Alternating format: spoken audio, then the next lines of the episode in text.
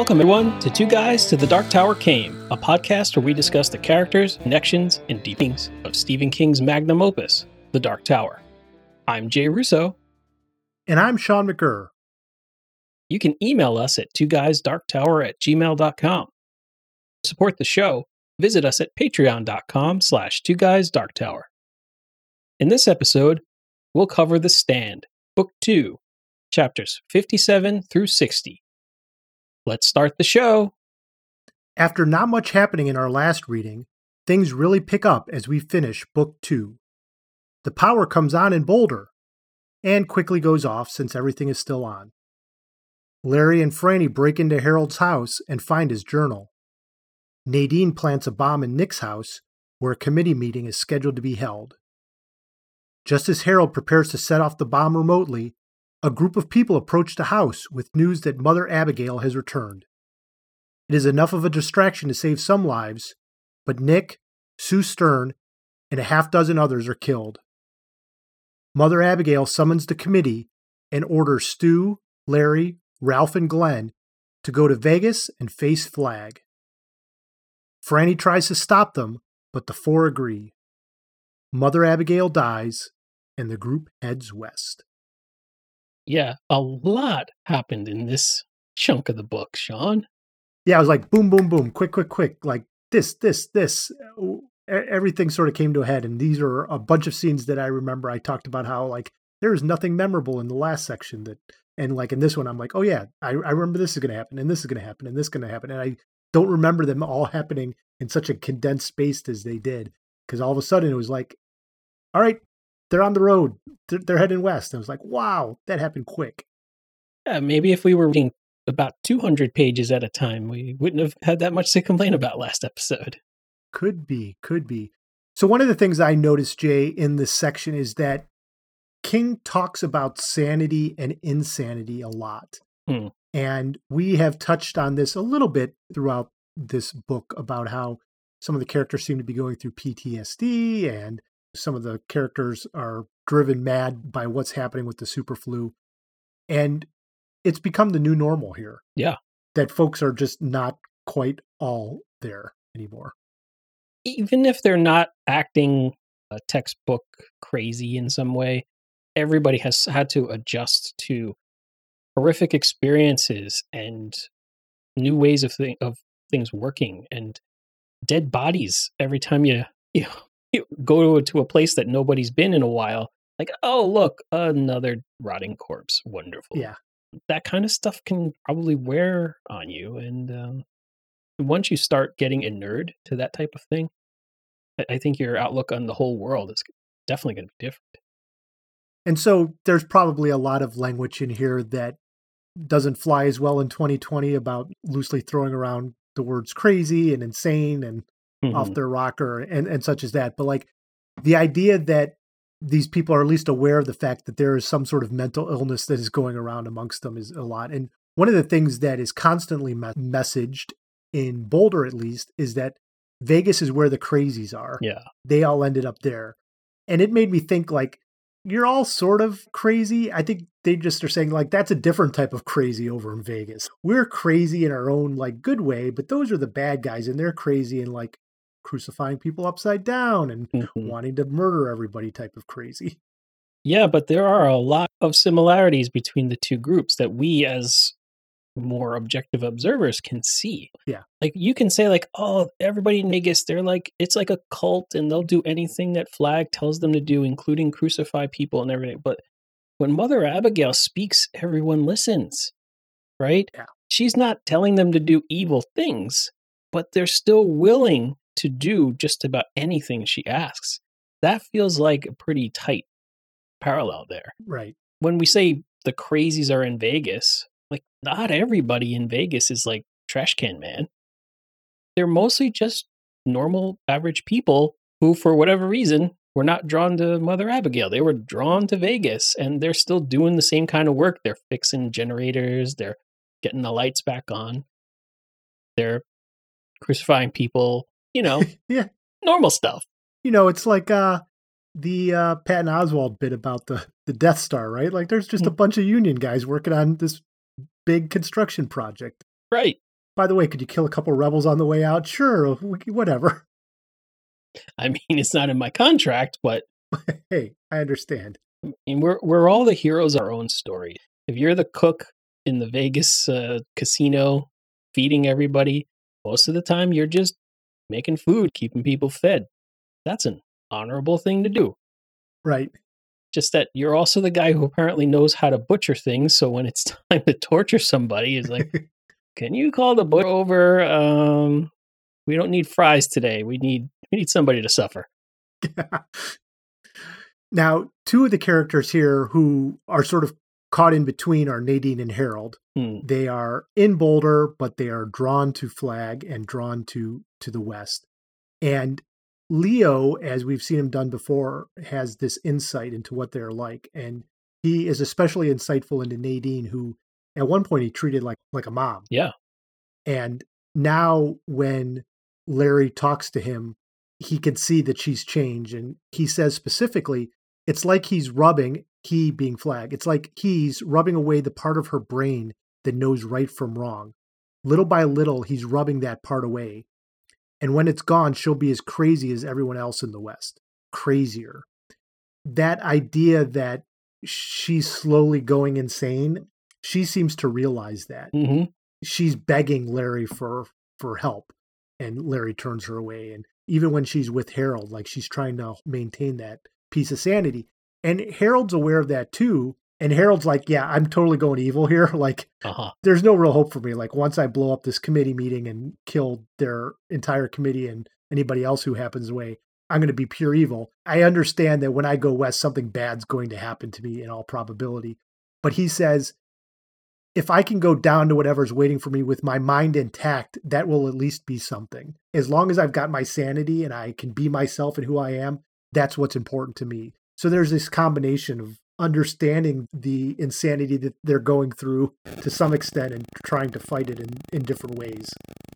Yeah, in some ways, Nadine and Harold have the worst of both worlds because they don't get to just go to Vegas and find a place in this flags society and just be okay.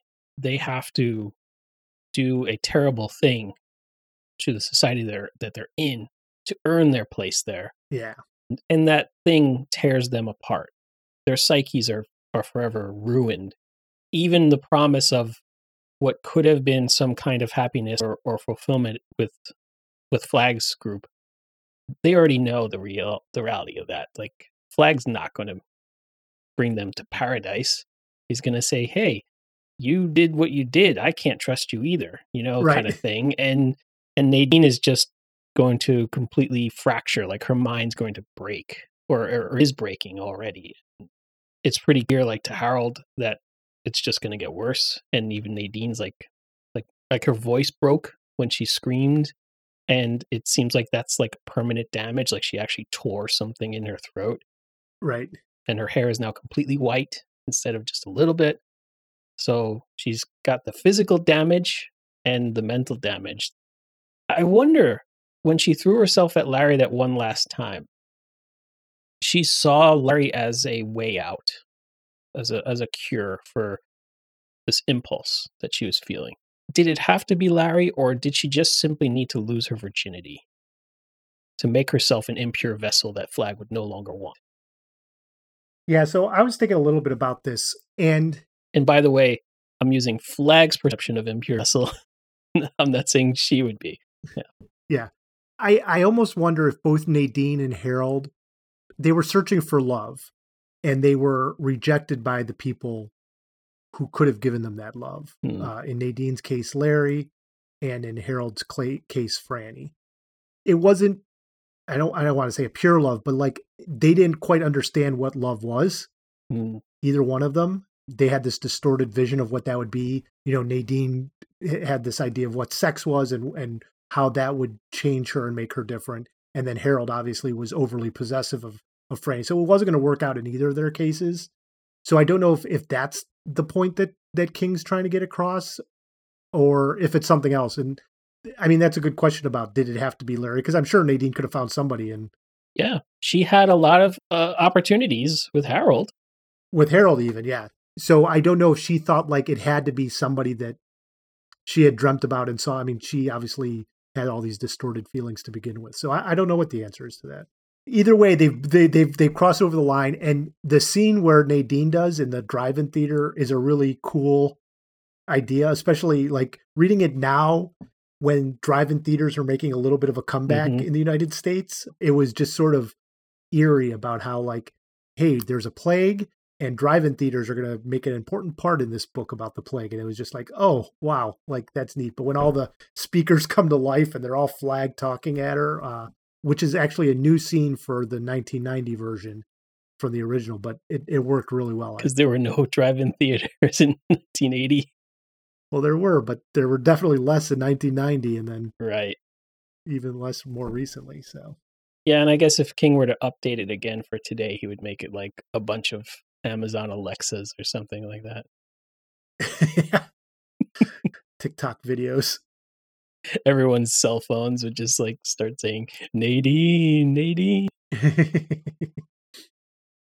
So there was one other thing that I wanted to talk about in terms of the sanity and, and insanity idea, and that's like religious fervor versus suspicion. Mm. It kind of revolves around like how Mother Abigail sees everything that's happening through that lens of her Christian faith. And that's fine. That's how she's lived her whole life. This isn't new for her. The pressures of all of the craziness that has happened to everybody because of the super flu has either awoken something in them or made them maybe more more inclined to listen to somebody who claims to have a connection to God the way that Abigail does. So it starts to take on some of the aspects of of a cult and of religious fervor. There isn't enough skepticism. Like Nick was was like the, the shining example of skepticism. He he was on board with making plans. He was on board with building this community, and he was on board with partnering with Mother Abigail in a lot of these things. But he never totally bought into the faith part of it. right. If you're willing to follow Abigail too completely, it can become just as dangerous as if you're following Flag. And we get some examples of that when Abigail gives her final commands for the the, the group of, of four people to go west. Yep. They're just like, okay, you got it. Right. We'll do it. Done. Despite the protests of others, despite really good arguments against it, they just do it. Your point that Nick was that one person who was a skeptic, and when they were in Nebraska, he he went out out of the house and had this like, all right, I'm going to think about this, and then he comes back and he's like, okay, you're going to believe in your God. I'm not going to believe in your God, but I did dream about you, so I'm at least going to follow you to Boulder. Mhm. we saw that pulling of him like which way should i go we've seen glenn make that very slowly right like glenn is a man of science and academics but we've seen him change over time to get to mother abigail's sign and i think he says like yeah i'm totally bought in like that was the whole discussion of rationality versus irrationality that we've had right like he's made mm-hmm. that that journey but it happens really quick with a couple characters here like you said like stu early on in the section that we read says Mother Abigail does what her God tells you to do, he said harshly. That's the same God murdered his own boy, or so I heard. And so Stu's like, wait a minute, I don't know if I should be following God. Yeah. Franny's shocked that he says that. She's like, Stu, why? You know, like she sort of thinks it's sacrilegious that he says says that, and she's like, oh, why would you say that? You know. And then, like you said, when Mother Abigail's on her deathbed, and she's like, hey, Stu, you're going to go west, and you're going to lead the group. He's like, all right, yeah, flip on the way. And then it's Franny who has the change, right? She's like, no, you can't send Stu. So it's very much a how situational you want to be in this this part, but like they do change fairly quickly, and I think that's one of the things that's missing with without Nick there is that voice of skepticism. and like you said, Glenn kind of came around on on this too, being a the the academic and the sociologist, but he takes it to the to the degree that I think is the the appropriate or maybe the more accurate, uh, like bigger picture approach, Mm. where he t- he goes one step beyond religion and, and goes right to magic. Yeah, And that's really what's going on here. We know this because we're familiar with the Dark Tower stories. And I think that Mother Abigail will always be kind of stuck looking at anything like this through the that lens of, of religion. But this is really magic. And and Glenn says, I no longer think that sociology or psychology or any other ology will put a stop to flag. I think only white magic will do that. And white magic is that's that's the white. That's Yep. that's what the gunslinger represents, right? If Roland were in that room hearing that conversation, he'd be like, "Yep, you guys got it. Yep. That's the real thing that you need to follow. That's what's going to solve this problem. It's magic. Whatever name you want to put on it, that's what it boils down to. And that's the cover of the book as well, right? Yeah. Those two figures, the white and the dark, facing off against each other. It's not Mother Abigail and Flag facing off each other. It's not God and the devil facing off against each other. It's the white versus the the dark. Mm-hmm. There's another main topic here that I picked up on. It also has kind of a two sides of the of a coin thing. It's en- entombment versus resurrection. And where this kind of really stuck out for me was when the lights came on. When the, the lights came on and Nick saw those lights come on. And unfortunately for Nick, that brief moment of the electricity coming back on was the only time he, he saw them. Because when they, they came on and worked and stayed on, he had died already. So Yep. when he saw those lights come back on, he felt the opposite of the dread he felt in Shoyo. In Shoyo, like when he watched all the lights go off and he watched the world go dark. Yep. He felt a feeling of entombment. But here, when the lights came on, he felt a feeling of resurrection. Mm. I don't know if resurrection is the opposite of entombment, but it's definitely something that it's like it's unburial, but it's also renewed life. Yeah. And that's really what's going on here. The relatively simple thing of turning the electricity back on in the in the in the town is life is really starting anew. Yep.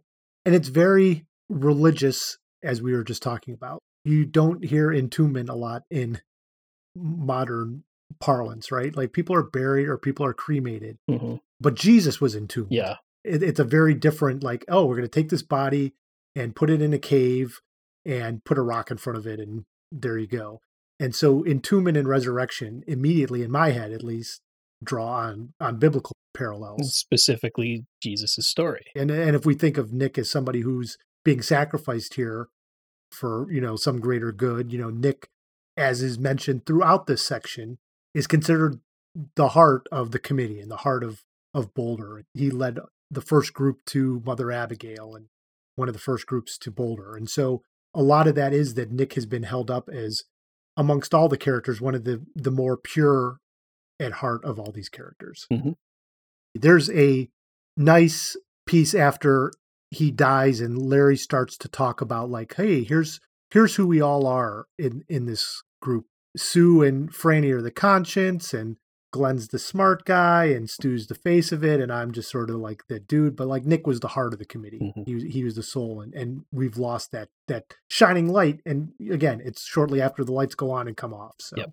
that whole power thing sort of nifty just the amount of work that goes into it and how they figured it all out and then like the guy immediately knows like oh here's our problem. Here's what we have to do. Let's hmm be the unplugging committee and we're just going to go around and unplug and turn things off. I'm not exactly sure realistically like everything would have been left on. But enough things would. uh, enough things probably would air conditioners and such that it might be the case but like it's not like everybody died suddenly and like every tv and blend like blenders wouldn't have been on. Like you wouldn't just like hey i'm going to leave the blender on and then go die somewhere of the plague a few hours later like, or it's your your last thing like you're you're about to to die and you're just dragging yourself across the kitchen and you reach up that one last time hit the button on the blender and then the end. Must make toast. What did you think of nick's death jay in, in the big run? So you know like he dies and i guess I, I mean i've read the book numerous times. I knew nick was going to die but like it does seem sort of sudden like maybe his story wasn't finished. Yeah i agree with that. We spent a lot of time with nick and in nick's head early on in the book. Like the, the moment that we were introduced to his character it there was a lot of of time that we got to spend with nick. But then all of the characters that we met they were all leading to this thing. They were leading to this gathering in boulder and this forming of this new society and how that was going to work. And it feels like once all of the characters were together we stopped spending any time with nick he showed up for just brief scenes Hmm. as sort of an intermediary with Tom Cullen and a couple of other things. But mostly it was just Nick was part of a committee meeting. Nick was part of another committee meeting. And all of the things that he did for the committee, all the things he did for the community, most of those things were just relayed to us secondhand. Like, this was Nick's great idea. Or, I can't believe Nick suggested this. That's brilliant. It felt like we needed to know Nick and he needed to be a character in the story so that he could do all the things he did in Boulder. But when he was there doing those things, if you want to look at this as sort of like a fate, like Nick's fate was to get to Boulder and help to found this new society. Once he was there doing that work that fate brought him to, he disappears from the narrative. He's so busy doing the work that he's not doing anything worth sharing on the page. So when he does die, that's like the first time that we spend any time with him in his head in quite some time. And Nick's gone. Yeah, I thought the same thing too. Like you, you use the word intermediary, and that's a good point. You know, a lot of what Nick had to say to other people had to go through somebody anyways. You know, Mhm. often Ralph, we had to write things down or have notes, and somebody else would read them or or translate for him. And when he was alone, when he was a solo character, we did spend that time in his head, and that wouldn't work when you were around other people who you didn't need that to be. And so, getting that from his perspective was a little bit lost having said all that, there needed to be somebody who died, I think, Mhm. in this section, and it needed to be somebody of, of of a major character that that would have that impetus for everyone else to sort of gather around and, and do something about. And and Nick was one of them. And that whole scene when the committee is meeting is a good example of Hitchcock's difference between surprise and suspense Ah, yeah. like almost almost literally uh, hitchcock has has said that the difference between the two is surprise is when two people are sitting in a coffee shop and a bomb goes off suspense is when we see a man place a bomb under the table and watch the two people meet to have coffee. And that's exactly what happens right? We see nadine actually go into the house figure out where to put the bomb. She sees nick's papers. And so like we know the bomb's there. And then we get hey look franny's at the committee meeting and she's leaning up against the closet door. And Mhm. oh what's over there? And you know and then she starts to get a weird feeling and nick gets this weird feeling of what's going on. And so like it's this perfect buildup of suspense because we don't know what's going to happen. We don't know I, I knew some of what was going to happen but like i'm guessing for a first time reader they're like oh somebody something bad's going to happen here. I know it. I just don't know who it's going to impact. And you're led to think that it's going to be franny. Franny's close by. We're in her head. She is hurt, but she is not killed like Nick and Sue and some of the others are. I would say that this was wonderfully executed as a moment of suspense. I read the book before too. I knew that the, the bomb was going to go off and that Nick was going to die. But even knowing that, and even with all of the other stuff, I was still kind of on the edge of my seat reading this this passage that it's like, oh, is the bomb going to go off? Will it work? Will will Harold's plan come to fruition? Will Nick get to the bomb in time to pull all the wires out of the detonator? And of course, I knew the answers to those questions, but I still felt that suspense. It's great. Yeah. The irony of Harold wanting to claim, claim credit for it by using a walkie talkie, and then he speaks into it and he says, This is Harold Lauder. And the only person who's around to hear it is somebody who's deaf and who couldn't hear it anyways as the bomb goes off. yeah. like it's supposed to be his crowning achievement. And then, you know, we get that view from his perspective. And Nadine's like, Do you think it worked? And he's like, Of course it did. Look out, look over there. Who could have survived that? And meanwhile, most of the people survived. Like they did do a lot of damage, but not to the extent that Harold was doing. And it, it's just another incidence of Harold thinking he's smarter than everyone else. hmm And really, he's not.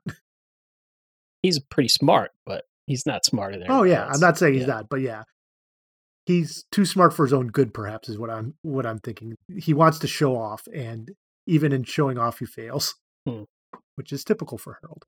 Well, Sean, we've reached the, a point in the book where the bad moon has risen.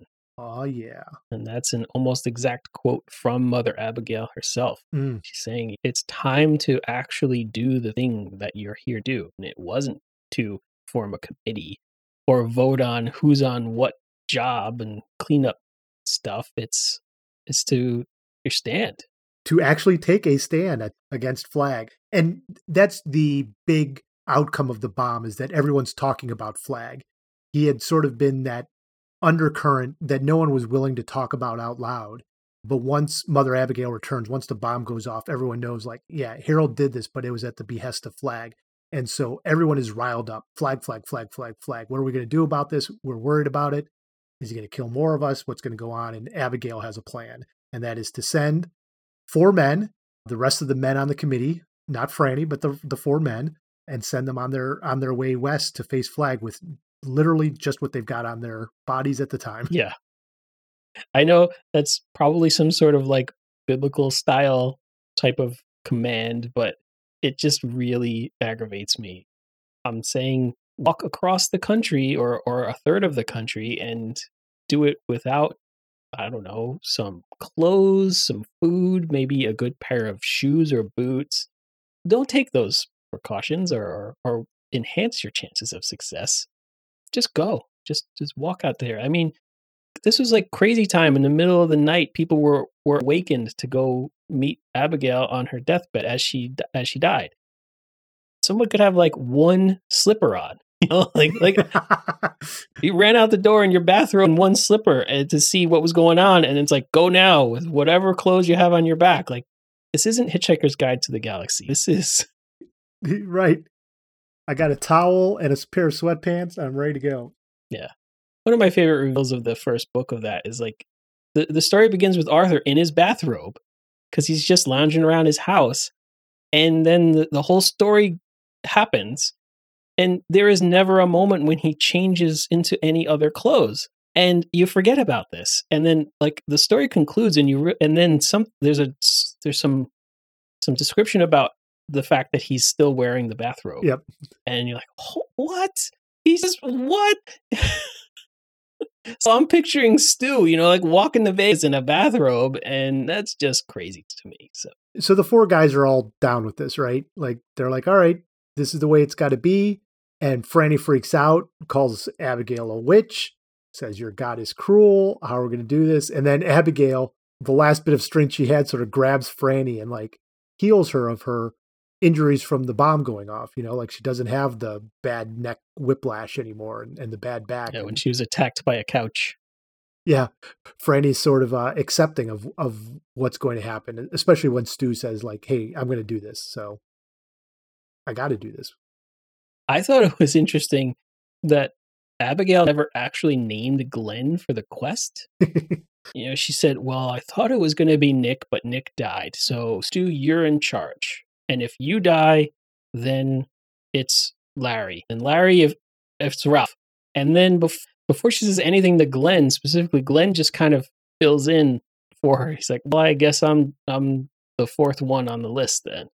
And she doesn't say, "Yes, it's you, Glenn. You must go." She just like doesn't acknowledge what he said. So, but she doesn't agree either but it's like maybe she only meant for the three. Right. And Glenn's just going on this journey for no reason.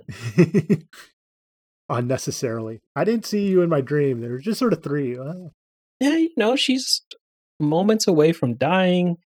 You know, maybe she just like missed the fact that he spoke under, you know, just mumbled something. I guess I'll, I guess I'm the fourth one then. Right, yeah. I don't want to be left out.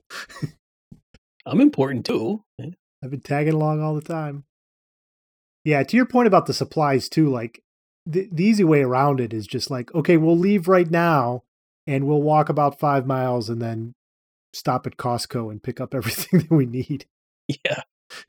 we just happen to find it now. Like we don't have to go the whole way with nothing, right? Like we could just I'm sure there's like a, a you know, an outdoor supply store that's somewhere that they on there in Colorado, no, there's no outdoor supply stores there. It's like Starbucks. You know, there's a Campmor one block away from an REI, one block away from a Cabela's. That'll be fine. It, it is a great scene, though, because it does bring all of our characters together. Abigail's been missing all this time. And Glenn had mentioned earlier, and some of the other characters too, that like, well, she's gone, and we thought everyone was going to be upset about her being gone. Mm-hmm. But they got over it quick when she was missing. They're like, oh well, she knows what she's doing, you know, like or or she's dead either way. But like the, the town had moved on entirely. It didn't re- require her. Right. But when she came back, everything stopped again, right? Like there were still the people working on the power, but everyone else was sort of ho- holding vigil outside Larry's house where she was was staying. It really brought back the importance of Abigail and Mhm. reminded I think everyone of why they were there. It's just sort of odd to me that like you know, Abigail thinks like, "Hey, the reason that all of this has happened is so that we can make a stand against Flagg." And it's specifically so you fours can. So like God has told me that he's killed off 99.99% of the world and brought thousands of you to Boulder, but really only you four are important. You're the four who need to go do something. And everything else is just sort of like red shirts in, in Star Trek. Like it doesn't really matter. You're just sort of there as, as background filler information. But maybe it's more of like, hey, they're doing it for these other people. But it, it, when you first read it, you're like, oh, really? All this is happening just for these four people? But Yeah, but it, it does have that that Old Testament twang to it, though. yeah, You know, Noah's Ark kind of story. It's just like, yeah, we got to wipe out everybody except for a little, for a few of you, and all of the animals except for except for a pair of each, and and then we can repopulate fresh. And uh, it's like, well, well, I'm gonna. God's done it again, right? He, he's killed just about everybody, and then he's gonna send these four individuals to fight off evil once and for all. Yep. In a bathrobe. I could just sort of imagine like Larry's just wearing like a white t-shirt and sweatpants. Doesn't even have underwear on. He's like, "Wait a minute, what? I thought we were just." Are you I- kidding? Larry never wears underwear. He's a commando guy all the way. he is a rock star, right? Yeah. He probably sleeps in leather pants, right? Always. Although that'd be pretty uncomfortable. Not if you're a rock star. Well, we've touched on a couple already, but I think it's time to get into some more Dark Tower thinnies.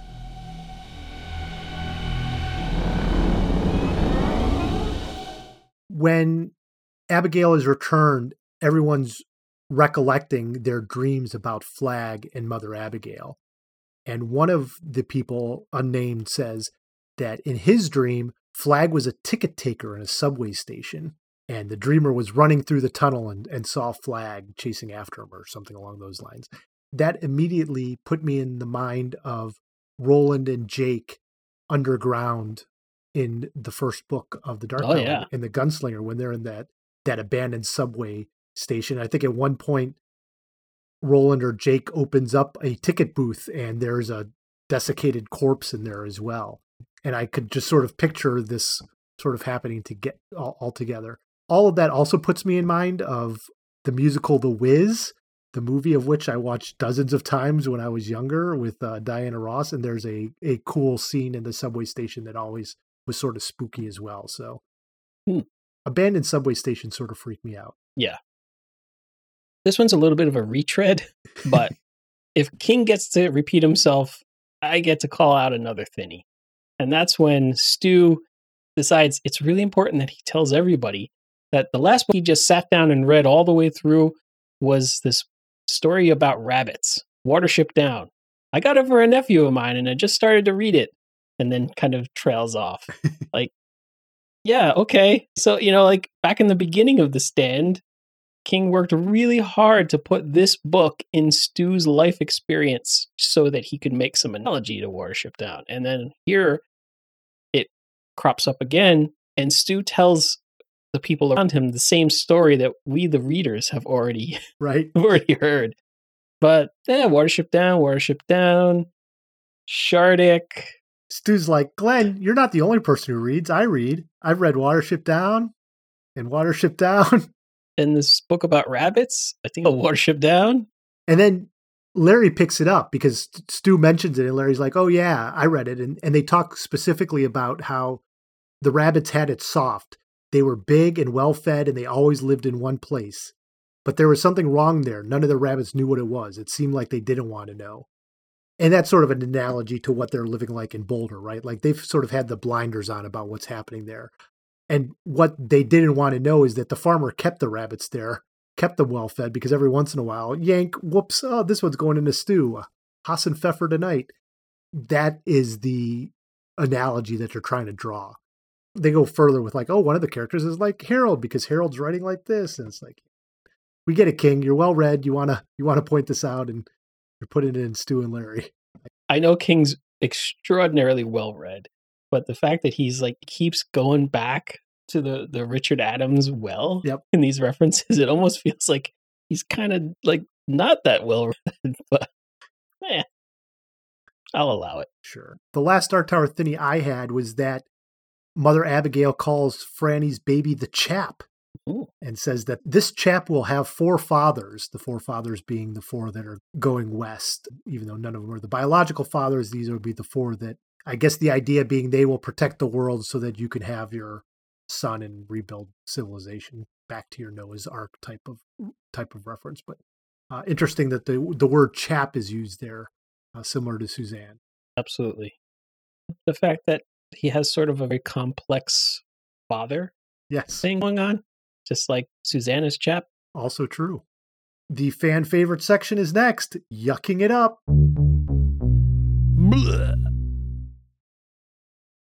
Larry is having survivor's guilt after the bomb goes off, and he also has some dark humor, as Larry is prone to do. And he says that Larry is keeping his head while all the others around him are losing theirs. And uh, that's specifically a dark humor because one of the women who dies in the bomb blast was teaching Leo to play the flute. And the way that she died was that Glenn's tape recorder after the bomb blast beheaded her. Sort of sliced through her neck and she was beheaded. So, very vivid way of putting it. And then, of course, typical King dark humor on top of it. Everyone's losing their head around here, am I right? oh, The thing that I added to the list of yucking it up topics is an illusion about the dentist, which kind of surprised you didn't call this one out. I do hate dentists. there there's this description of getting a tooth pulled and it feels like and how it if you if a dentist does it, it the tooth is removed and it doesn't hurt at that moment but later how it feels and it, there's a hole in you. You've been gouged. You could slip your tongue into the hole where part of you was living a second ago. And that is just like it's so accurate of a description but also like such a terrible one. It when we normally think about Uh, getting a tooth pulled, we don't, at least for me, I've never thought of it as like losing a, a living part of my body. It's, it's just like a bone that's not there anymore. Right. But it's true. Like our teeth, when they're healthy, at least they're alive. They're, there's blood and nerves and everything going into them. And yeah, so if your dentist says that's got to and yanks it out, the living part of your body is now been gouged out. We, we've talked about this too much. Now it is starting to bother me. Ah, my work is done. I have a dentist appointment next week that I now am not looking forward to. Thank you, Jay.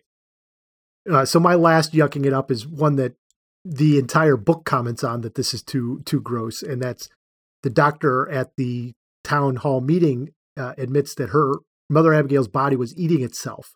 He says that since she's returned, she's had one small bowel movement filled with small sticks and twigs. One arm is covered in poison ivy. Her legs are covered in ulcerations, which would be running if her condition. And somebody's like, wait a minute, doc, stop, stop, no more. Throw in the towel, no mas. Even the, the crowd is, is too disgusted by what's going on and just like, no more.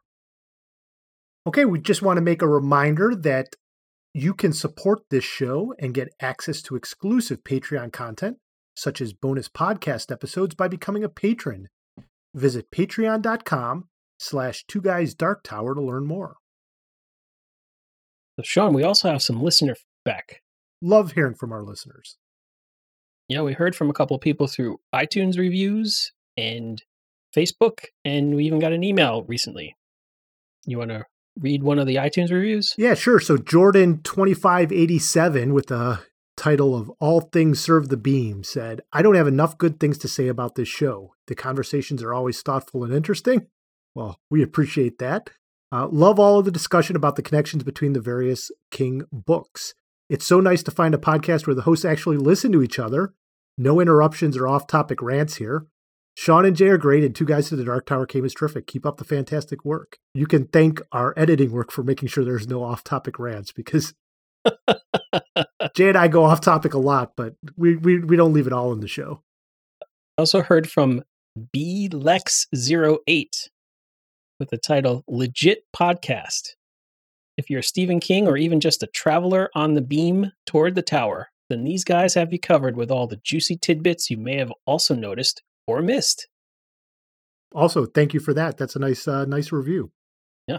So we also got a email recently from Chris K, who is in the Netherlands, and he is actually reading the Dark Tower in Dutch.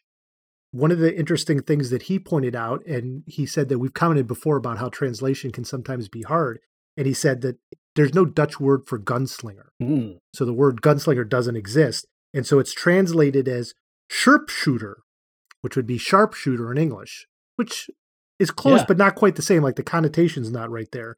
And he says that when he thinks of the word sharpshooter, you're thinking more about a sniper than a person slinging his revolvers Western style, which I totally agree. Yeah. And then he said, furthermore, younger Dutch folks, those under 18, have incorporated English words into the language. So even sharpshooter is not a word that's often used amongst the youth. Instead, they're probably just going to use straight out sniper.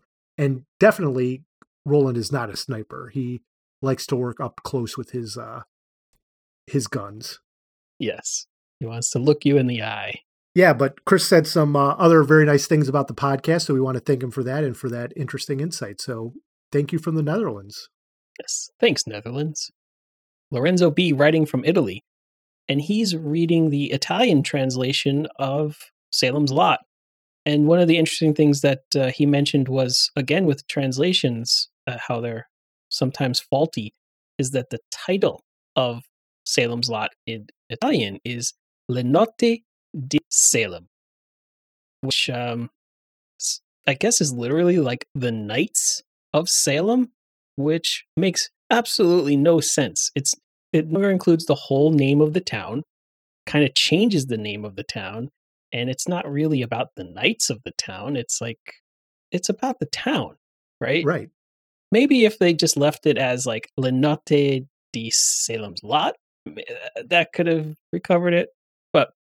When I mentioned that to him, he agreed and uh, thought that that would have been a, if not a perfect translation, a better version uh, of the title in Italian. Yeah. I imagine that translating this type of stuff is very difficult. So Yeah. more power to anyone who's able to do this. And I'm just glad that people are still interested in in reading King across languages and that those folks who are reading in a different language know enough English to listen to Jay and I because we appreciate that as well. Because I know that we probably talk too fast and have a lot of idioms. So uh, I appreciate you all listening. They're working that much harder to get our bad jokes. Yes. There's people who speak the English language who don't get our bad jokes. One one more translation piece. I literally came across an article this morning that was about a translation of Firestarter. And I think that in whatever language, I can't remember if it was Italian or German, the book was just called Charlie. They didn't even bother translating Firestarter. They just called it by the character's name, which was interesting. I can dig that as a choice, though. to that point, I also saw that there is a remake of of Firestarter in the works right now. I saw a similar news headline about that. All right. Well, again, thank you for all those reviews and comments. Again, we have in our show notes where you can leave reviews on iTunes, how you can contact us via email, and where you can reach us on social media. So keep those emails and writings coming. Yep. Thanks. All right, Jay, time for some fun stuff. Awesome. Brad is the person in charge of keeping the power on in Boulder. And he has the unenviable job of speaking to the whole town at the meeting about what's happening with the power after Mother Abigail is dying and is returned, and after all these people have died. And he starts getting heckled by somebody like, why are you even bothering with the power? We should go out west because we, you know, we're all going to die anyway. So why are we worrying about this? Brad is somebody who who's been shown to be very nervous talking in front of a group and hmm not very sure of himself. And all of a sudden he gains this. He's like, "Hey, my business is power. Who gives a shit for him?" Meaning Flagg. And I just thought that this was this cool, like minor character Brad just standing up for himself and like that was sort of a USA USA moment where like you could get up on your feet and like, yeah, who gives a shit for Flagg? I, I'm with you, Brad. Exactly. I thought there was a really fun line It's hard enough for a person to keep their own socks pulled up, let alone someone else's. that is a nice line. it, it sounds like something that you'd put on like a tombstone and make everybody who ever reads it scratch their head. What? All right. Glenn, the sociologist, even though we've talked about how he's made this move from rationality to irrationality, still keeps his sociology roots intact. When he is talking in front of that same group of folks, he puts his thumb on the scale again by having a plant in the audience. Hmm. When he talks about Randall Flagg, he has Richie Moffat, who's the the local drunk, stand up and says, "I'd give him a dose of the ever fucking plague." and everyone's like, "Yeah!" They all start clapping and laughing. Another great moment, and, and Glenn had planted that the whole line and everything, and the guy picked up his cue immediately, and it worked. And Glenn's sort of sitting on stage smiling, like, "Yep, I've done it again." Yeah, I just had a really nice little uh, chuckle when when the explosion happens and all hell's breaking loose. Franny gets basically shoved by the the shockwave of the explosion. She gets like thrown through the air. Yep. The only thing that goes through her mind is, "What fuck?" Such an intense moment. Everything's happening so fast. Her brain didn't even have enough time to say the. Yes. It was just, "What fuck?" And then when she lands and then the the sofa lands on her she just s- says this or thinks the same thing like what fuck again so i thought it was great two what fucks in a matter of minutes Love to see how that would be translated into different languages. yeah There's a, a nice little scene when Leo is playing his guitar and he goes through a couple songs and then he starts playing Baby Can You Dig Your Man. We're we're seeing it from Larry's perspective and he like recognizes the, the notes right away. And Franny's there too, and she's like, Oh, yeah, I remember that song. It, it was like a really big hit right before the plague hit. Who sang that? I wonder who that was. And it's she like right on the tip of my tongue I just think it's great that like Larry doesn't mention hasn't mentioned to anyone that he was a big rock and roll singer. You would think that that would come up, right? Like, what did you do before this? What did you do before this? why are you wearing leather pants exactly, but it hasn't. Uh, unlike the character that is based on Larry from Lost, Charlie, who constantly is telling everybody that he was in a in a band and had a big hit song. Come on, everybody.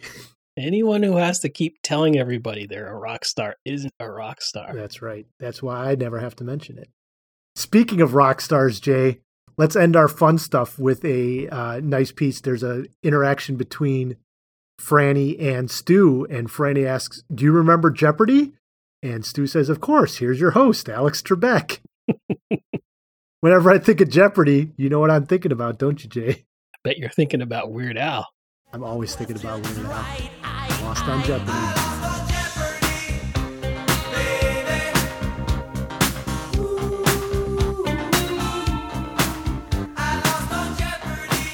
Well, with that, that'll be all for this episode of Two Guys to the Dark Tower came. Thanks, Jay. thank you Links to all of our social media is available in the show notes. If you like the show, please rate us on Apple Podcasts. To support the show, visit patreon.com slash two guys dark tower. Next episode, join us as we read The Stand, Book 3, Chapters 61 through 67. For Jay Russo, I'm Sean McGurr. Thanks for listening.